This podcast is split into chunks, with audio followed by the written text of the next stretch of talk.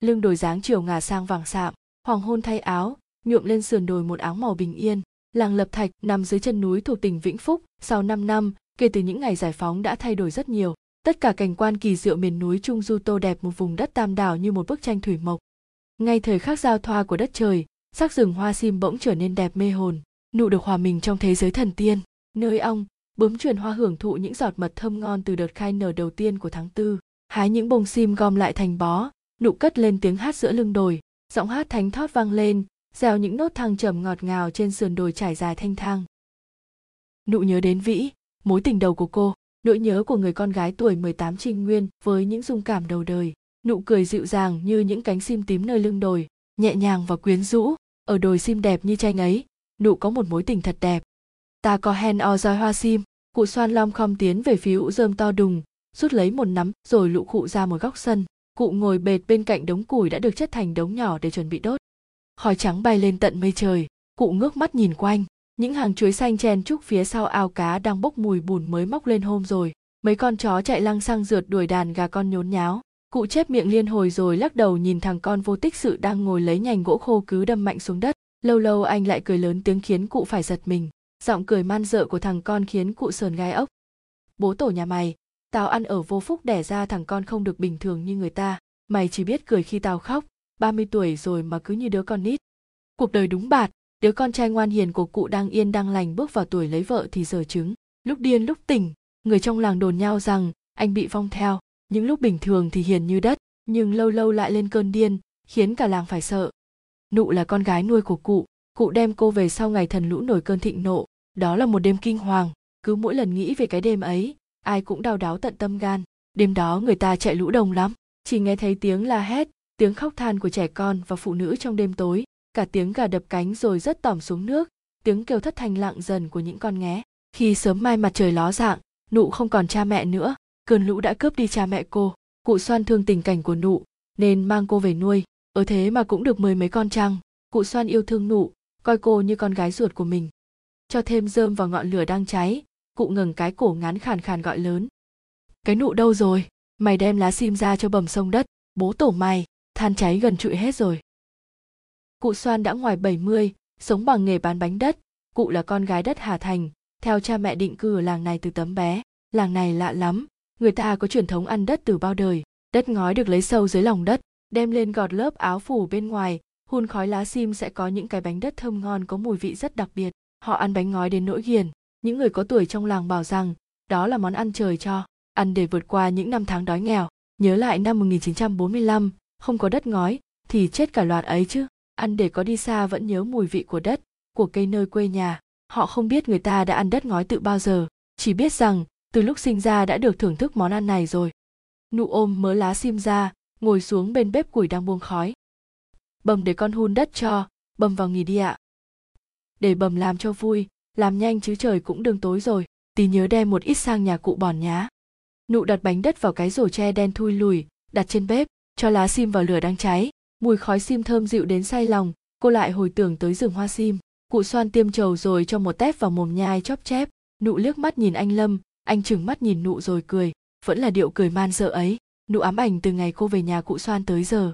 Mười mấy năm rồi ở trong căn nhà này, nụ giờ khóc giờ cười với anh lâm. Nhiều lúc lên cơn điên anh cầm dao dí cô chạy khắp xóm. Còn những lúc bình thường, anh chỉ nhìn nụ rồi cười. Nụ duỗi đôi bàn tay trắng nõn nà vào gần bếp lửa, lấy chút hơi ấm xoa nhẹ bàn tay rồi ốp lên hai má. Màn đêm buông xuống từ lúc nào, ánh sáng le lói của ngọn đèn dầu từ những căn nhà nhỏ xa xa như những ngôi sao đêm, cụ xoan lọm khọm vào nhà lấy cây đàn nhị treo trên tường gỗ, rồi ra cái sập tre ngoài sân. Bàn tay đầy những nếp nhăn đen sạm, ôm cần nhị vào lòng, buông những nốt nghe thắt lòng. Giặt nước cánh bèo bấy lâu nay lênh đênh giặt nước cánh bèo đã từng lưu lạc, với lấy chai rượu sim dưới gầm sập, rót rượu vào bát, cụ nốc một hơi thật đã, rót một ít rượu sim vào bát, cụ đưa cho nụ. Uống đi, uống để quên đi những tháng ngày buồn chán. Chén rượu thứ hai, nụ bắt đầu thấy lòng mình nôn nao, cô thấy cơ thể mình dần nóng lên, men rượu làm cho khuôn mặt nụ hồng hào, những giọt nước mắt rất dài trên má, cô vừa khóc vừa cười. Tại sao bầm không cho con quen anh vĩ? Bố tổ mày bầm bảo bao nhiêu lần rồi, không được nó không phải là người tốt. Bầm mà tay cụ cầm chặt cung vĩ kéo mạnh, lờ đi những lời của nụ. Mắt cụ đăm chiêu nhìn ngọn đèn dầu lay lát trong gió. Cụ nhớ lại ngày xưa, cụ là đứa con gái đẹp nhất làng, trai trong làng mê mẩn cụ. Rồi cụ đem lòng yêu chàng trai làng bên.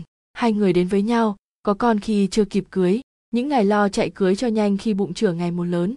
Trong lúc hạnh phúc đang dạo dực, cụ choáng váng, hay tin rằng người ấy đã có vợ khi gia đình bên vợ của người ấy biết chuyện, họ tìm mọi cách để hại cụ, rồi cụ lặng lẽ sinh con, nuôi con trong sự nhục nhã từ lời to tiếng nhỏ của đời. Cụ không ưa vĩ đơn giản vì cậu giống hệt người yêu xưa của cụ. Mỗi lần thấy vĩ, cụ lại sùng sục cơn điên.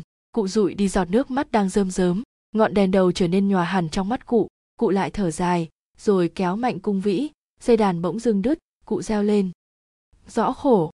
Cụ đăm chiêu vào cây đàn nhị, rồi chuyển ánh nhìn đầy lo lắng sang nụ anh lâm, dây nhị đứt. Cụ cho rằng đây là điểm báo cho những điều không hay đang tới. Cụ đặt cây nhị xuống, nín lặng trong vài phút. Mắt lim dim nhìn về phía cụ, nụ bắt đầu thấy mình say hơn. Cô lại nhớ đến vĩ, nhớ những ngày hẹn hò bên đồi sim. Cô muốn muốn chạy ra đồi sim để được cất cao giọng hát, được hát bài hát mà cô thích, được dạo bước cùng hoa. Mắt nụ lim dim cô cất lên giọng hát. Anh lâm cầm cây nhị đứt dây cười hả hê, lại là giọng cười man sợ. Anh cười tỏ vẻ sung sướng. Đêm ấy ba con người với ba tâm trạng khác nhau ngồi ở ngoài sân mãi cho đến khi con trăng chập chờn lan xuống dưới chân đồi. Tiếng gà gáy canh ba khai màn một ngày mới. Cụ xoan lật đật thức dậy châm đèn, sửa soạn đồ đem ra chợ bán.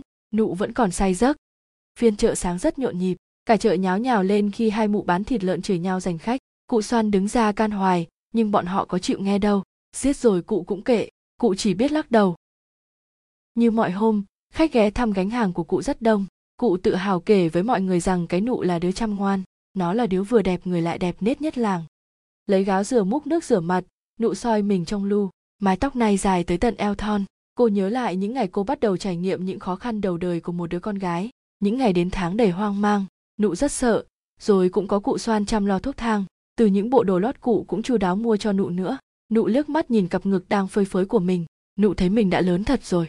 Thấy chai rượu sim nằm lăn lóc trên cái sập tre nụ bừng chợt nhớ ra rằng tối hôm qua mình đã uống rất nhiều rượu, còn dám đề cập chuyện tình cảm của mình với cụ nữa. Từ trước đến nay, nụ luôn hiểu thân phận trong ngôi nhà này, được cụ xoan thương là cái phước. Trong thâm tâm của nụ, cô luôn hứa dù có chuyện gì xảy ra cũng không được làm cụ buồn. Nụ lấy tay vỗ nhẹ hai bên má, anh lâm đứng từ xa, mắt chằm chằm vào bộ ngực của nụ. Nụ đỏ mặt, khoát nước vào mặt anh lâm. Mặt trời lơ lửng trên đỉnh cây xoan đầu cổng, nụ vác quốc gia đồi đào đất ngói anh lâm tay cầm nhành củi khô cười ha hả lùi thủi theo sau. Con đường mòn hai bên những đám xuyến chi nở trắng xóa, tỏa hương nhẹ nhàng dẫn lối. Anh già ơi, bẩm không cho tôi yêu anh vĩ, tôi phải làm sao chứ? Anh có đồng ý cho tôi quen anh vĩ không? Anh lâm vỗ tay và đáp lại lời nụ bằng cái cười nhẹ nhàng. Nụ lắc đầu nhìn anh lâm rồi bước tiếp. Cô thấy mình quá nhỏ nhắn khi đi cạnh anh lâm. Ngoại trừ những lần anh lâm nổi cơn điên, thì có những lúc anh lâm lại dễ thương như vậy đấy lần đầu tiên trong đời nụ được thấy anh lâm cười một cách hiền từ như thế.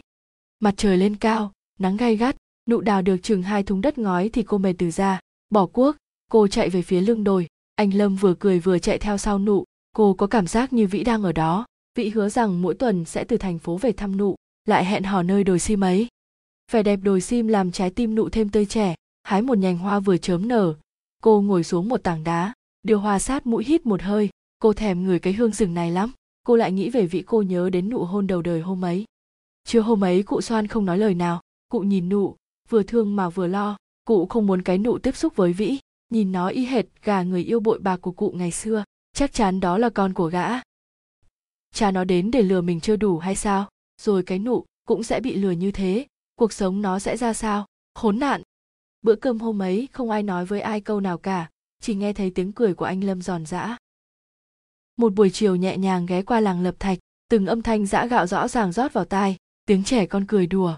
Người tài yối gọi trâu về khép lại một ngày đầy mệt mỏi. Cụ lại ôm nhị ra sạp tre ngồi, từng tiếng cò ke vang lên giữa chiều tối nghe não lòng đến thế. Nụ nằm trên võng nghe những âm thanh ai oán rót vào tai. Tiếng tù và lại vang lên, nụ thấp thỏm trong lòng. Đó là tín hiệu của vĩ gọi cô. Nụ đứng phát dậy đi ra ngoài cửa. Cụ xoan dừng kéo nhị. Đứng lại, đêm hôm rồi, mày đi đâu đấy hả? Con con, qua nhà cái đào tập văn nghệ, cụ thấy lòng mình thắt lại, nuôi nụ từ tấm bé đến tuổi này, đủ cho cụ hiểu được trong đầu cô đang nghĩ gì. Hôm nay nụ nói dối cụ cụ thấy lòng mình đau, cụ lấy tay vuốt nhẹ vào lồng ngực của mình, cụ còn lạ gì tiếng tù và quen thuộc ấy. Đêm hôm rồi, không đi đâu cả, bầm mà. Con đi tập văn nghệ mà. Lặng người một lát, cụ hít một hơi thật dài. Đi nhanh rồi về, mang theo cây đèn dầu dọi đường mà đi dạ vâng ạ.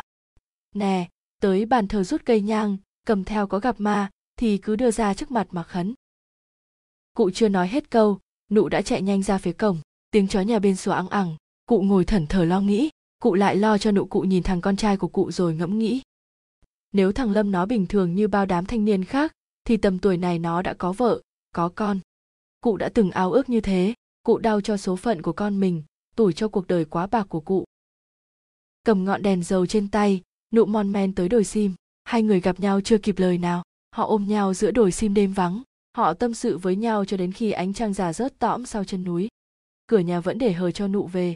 Nụ bước vào nhà thấy cả cụ xoan và anh lâm đã ngủ. Cô nhẹ nhàng thổi tắt ngọn đèn dầu rồi lên giường. Cụ xoan nín thở, xoa nhẹ lồng ngực của mình. Đêm ấy cả nụ và cụ xoan không ai ngủ cả. Tâm hồn nụ mãi lang thang ở đồi sim cùng vĩ với những cái ôm, cái hôn ngọt ngào cụ xoan tràn trọc với một mớ suy nghĩ đang rượt đuổi trong đầu. Cụ lo lắng vừa thương nụ. Khi những cánh sim cuối cùng rớt xuống là ngày của tháng năm trôi qua vội vã, giờ đây đứng trên đỉnh đồi, người ta chỉ nhìn thấy một áng màu xanh thầm, và đâu đó còn sót lại vào cánh sim mảnh mai đơn độc. Tháng năm kết thúc bằng trận mưa rất to. Trưa hôm ấy, con gà trống thiến nhà ông hải nhảy lên rộng mồng tơi gái như điên loạn. Phiên chợ đầu tháng 6 vẫn như mọi hôm mở màn bởi hai mụ bán cá. Chị bầu lại lờn vờn trước mặt cụ. Một tay xách cái làn trống không tay còn lại liên hồi nhét miếng xôi vào mồm ăn lấy ăn để, thả cái làn xuống ngay trước mặt cụ rồi, nói cái giọng oang oang. Cả làng họ đang đồn cái nụ có chửa đấy. Cụ xoan chụp nhanh cái đòn gánh giơ lên cao dọa đánh chị bầu lẫm bẩm điều gì đó trong miệng. Cụ với vẻ mặt tức tối, dòi theo bóng dáng chị bầu khuất dần trong đám dân chợ. Cụ thấy hoang mang, lời nói đùa của chị bầu khiến cụ không thể không suy nghĩ. Dạo gần đây, nụ nó có những hành động rất lạ, và hôm qua tiếng con gà trống thiến gái ban trưa là cụ linh tính trong làng có đứa chửa hoang rồi. Cụ lắc đầu lia lịa để xua hình ảnh đang chạy trong đầu cụ. Cụ với lấy chiếc nón lá rồi đội lên che một phần mặt của mình. Cụ đang lo sợ. Cụ thấy có gì đó thật nhục nhã. Khó chịu trong lòng, cụ vội vàng thu xếp hàng để về. Cụ gánh hai thúng bánh đất trên vai rồi chạy hết sức. Đường về làng khó đi. Cụ dẫm phải bãi phân trâu rồi trượt chân té. Mặt cụ dính đầy những phân trâu đang còn tươi mới. Cụ lấy tay quệt ngang mặt thật đáng thương. Bánh ngói đỗ ra trên đường cụ hốt cho vào thúng, nhưng rồi lại hất tung cái thúng đi. Cụ quảng gánh, chạy về nhà. Vừa chạy cụ vừa dụi đi những giọt nước mắt đang lan trên má. Không được, cái nụ không được chửa hoang. Không phải vậy, cái nụ là đứa ngoan ngoãn. Bầm tin con con không chửa hoang. Bầm đã khổ một đời rồi, không được. Về đến nhà không thấy nụ đâu, chỉ thấy anh lâm đang ngồi cầm cục đất ngói dí vào mặt nhìn chằm chằm. Linh tính dẫn cụ chạy ra bãi đất ngói vừa tới nơi cụ thấy nụ ở một góc đằng xa, cụ lặng người đi tới, nấp sau đám cỏ sậy, thấy nụ đang ngồi nhai cục đất ngói một cách ngon lành. Cô ăn hết miếng này sang miếng khác, những đứa con gái khi có chửa, chúng nó ghiền món đất ngói này lắm, cái nụ có chữa thật rồi. Chân cụ không đứng vững nữa, cụ khuỵu xuống, bàn tay ôm lấy lồng ngực đang đau nhói. Cái nụ, thèm đất, nó nghiền đất từ bao giờ?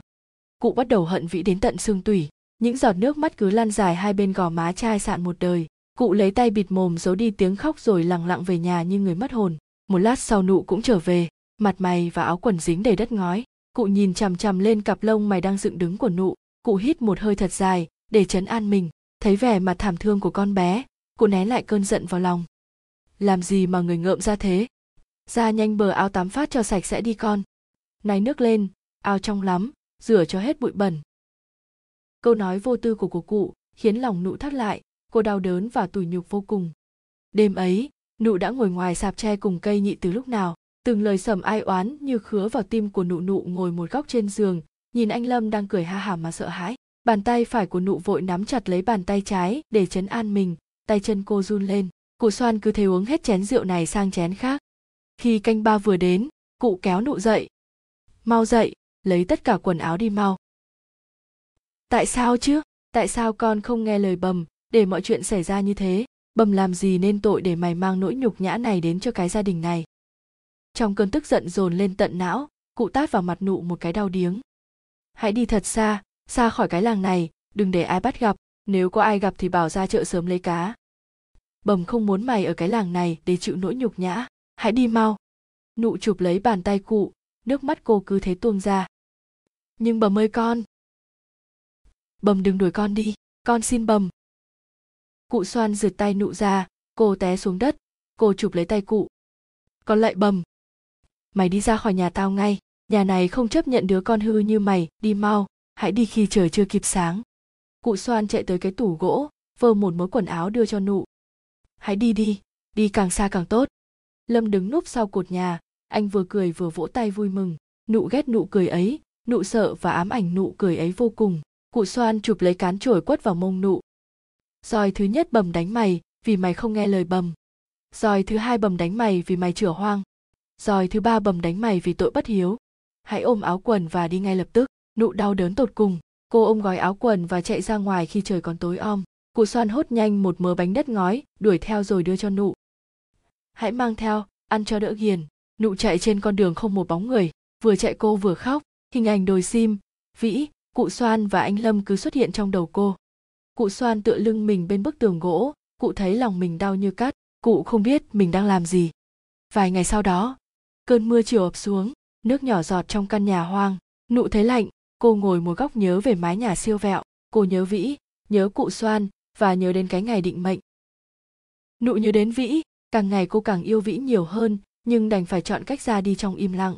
Cô cho rằng mình không còn xứng đáng với cậu ấy nữa, đứng từ ô cửa sổ trong căn nhà hoang vắng cô nhìn về phía ngôi làng nằm sâu dưới chân núi tam đảo. Nơi ấy, nụ có gia đình, một mối tình thật đẹp. Một buổi sáng bình yên, cụ xoan thức dậy với hai má đẫm nước mắt. Đêm qua cụ gặp ác mộng, cụ mơ thấy nụ vừa khóc vừa chạy mãi, rồi té xuống vực núi sâu. Tiếng than khóc vang vọng cả núi đồi.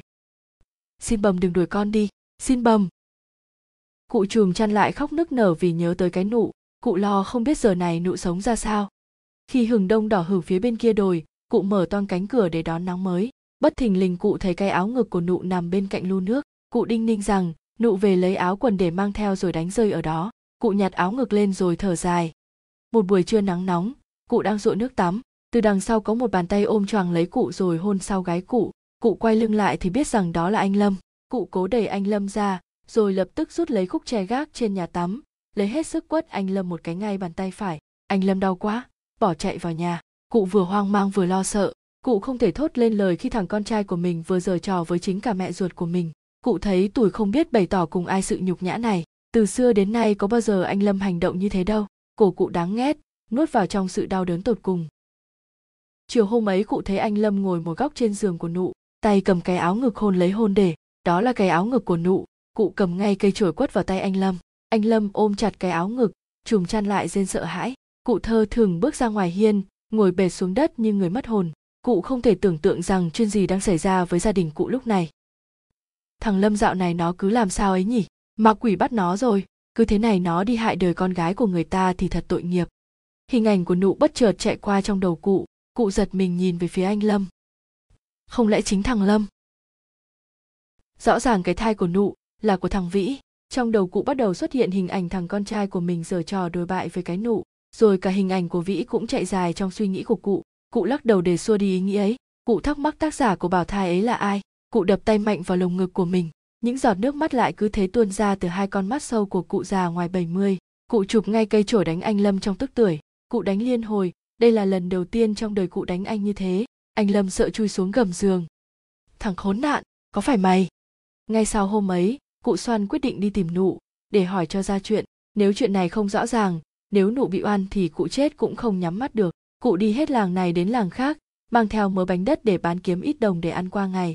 Cứ mỗi lần nhìn thấy cái bánh đất ngói là lòng cụ thắt lại. Một ngày cuối tháng tư cụ xoan vui mừng khi tìm ra nụ tại một quán rượu sim. Nụ làm cô chủ nhỏ ở đó. Hai người gặp nhau ôm nhau khóc dòng đau đớn. Nụ chìm trong nước mắt kể lại ngày định mệnh ấy. Hôm nụ bị sốt vật vã nằm trên giường một người đàn ông đã cưỡng hiếp cô. Vì sốt nên cô không đủ sức để bảo vệ mình tuổi thanh xuân mất đi dễ dàng giữa thanh thiên bạch nhật. Làm sao cô có thể nói với cụ xoan được? Vì người khiến cô ra nông nỗi này chính là lâm, thằng con già điên của cụ. Nụ từng hứa sẽ không bao giờ để cụ phải buồn. Đó là nghĩa tận mà cô trả cho tháng ngày nuôi cô vất vả. Nên nụ không nói chuyện này cho cụ biết. Nếu cụ biết thằng con cụ cướp đi đời con gái của nụ, thì cụ sẽ ân hận cả phần đời còn lại của mình. Nụ nghĩ rằng, cụ đã khổ cả đời rồi, nên cô đành một mình chịu oan ức để mọi chuyện được yên ổn. Nghe xong câu chuyện cụ xoan khóc trong đau đớn, những giọt nước mắt cuối cùng khóc cho tình thương nụ, khóc vì giận vì thằng con khốn nạn của mình, khóc cho cuộc đời quá bạt cụ thấy mình tim mình nhói lên từng hồi, cụ khó thở. Ba tháng sau đó, cụ đứng ra tổ chức hôn lễ cho vĩ và nụ. Thật ra, vĩ chưa bao giờ trách nụ chỉ vì sự việc đến quá bất ngờ khiến vĩ khó lòng đón nhận ngay lập tức. Nhưng rồi, tình yêu ấy vẫn cháy mãi trong lòng cậu. Trong ngày cưới của nụ, cụ xoan hạnh phúc với những giọt nước mắt, giọt nước mắt đầy tâm trạng vĩ cầm bó hoa sim tươi thắm trao tay cho nụ tình yêu họ vẫn đẹp mãi như hoa sim.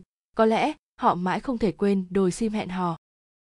Sáng hôm sau, người ta thấy ngôi nhà cụ xoan cháy trụi. Cụ đã đốt nhà và dẫn anh lâm đi tìm sự bình yên cho những ngày cuối đời, để lại hạnh phúc và sự bình yên cho nụ.